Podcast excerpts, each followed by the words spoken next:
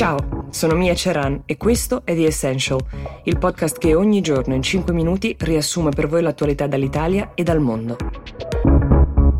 Partiamo proprio dall'Italia, dove la decisione del Premier Conte di prorogare fino al 31 dicembre prossimo lo stato di emergenza nel paese per far fronte al Covid continua a generare polemiche, nonostante la sua promessa di passare prima dal Parlamento. Alle voci di chi vede in questo atto un abuso di potere, una minaccia addirittura per la nostra democrazia, si aggiunge il prezioso contributo del costituzionalista Sabino Cassese, che dal Corriere della Sera ricorda a Conte e al governo che non si può estendere lo stato di emergenza per il timore o la possibilità di una seconda ondata o di un qualsiasi evento futuro, imprevedibile, ma lo si può fare soltanto costituzionalmente di fronte ad una minaccia presente, incombente o addirittura appunto attuale. Per la gestione della situazione attuale invece il governo avrebbe a disposizione ben altri strumenti, ricorda Cassese, che prevede la nostra Costituzione.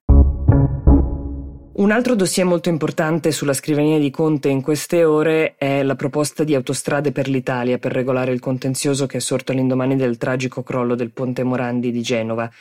Lo vorrebbe fare autostrade con un piano da 3,4 miliardi di euro che sarebbero così divisi un miliardo e mezzo in opere di manutenzione straordinaria sull'intera rete autostradale, un miliardo e duecento milioni per finanziare la riduzione dei pedaggi, che è stata richiesta a gran voce dal governo, e infine 700 milioni per la ricostruzione del ponte Morandi e altri indennizi per la città di Genova. Il governo e i ministri responsabili si devono esprimere entro domani sulla questione.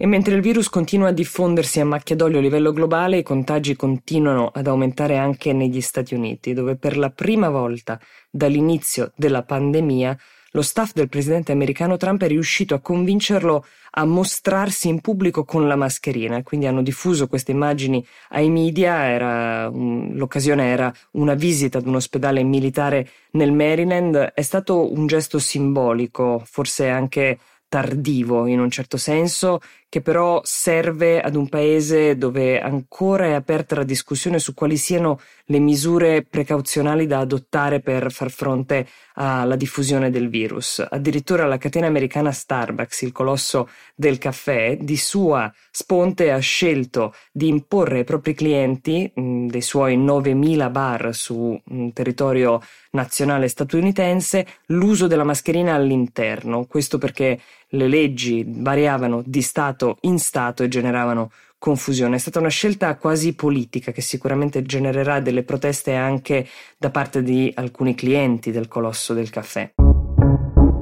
Dall'atto simbolico di indossare una mascherina all'atto simbolico di far tornare la Basilica di Santa Sofia a Istanbul una moschea.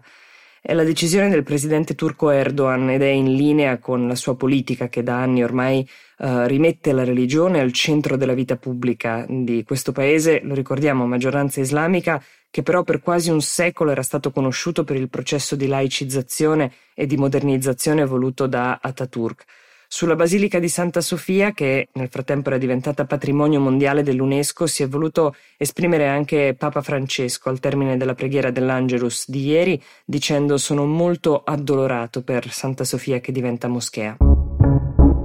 Infine, ieri era l'anniversario del massacro di Srebrenica, la strage più grave compiuta in Europa dalla fine della Seconda Guerra Mondiale. Era il 12 luglio del 1995 quando il generale serbo Ratko Mladic, insieme alle sue milizie, uccise in 72 ore più di 8.000 bosniaci musulmani, ai quali era stato garantito che sarebbero potuti rimanere tranquillamente nelle proprie case sia da Mladic che dai caschi blu olandesi che erano presenti in loco invece non opposero alcuna resistenza. Questa storia torna di attualità perché nonostante nel 2014 il Tribunale dell'AIA abbia stabilito che i Paesi Bassi furono responsabili di una parte dei morti di Srebrenica e ancora prima nel 2004 la Serbia abbia ammesso la sua responsabilità nel massacro, si discute proprio in questi giorni perché la Russia, storicamente paese amico della Serbia, ha posto il veto su una risoluzione ONU per definire quel che è accaduto a Srebrenica come genocidio. Non resta che sperare di non dover aspettare altri 25 anni per poter dare alle vicende storiche il loro nome.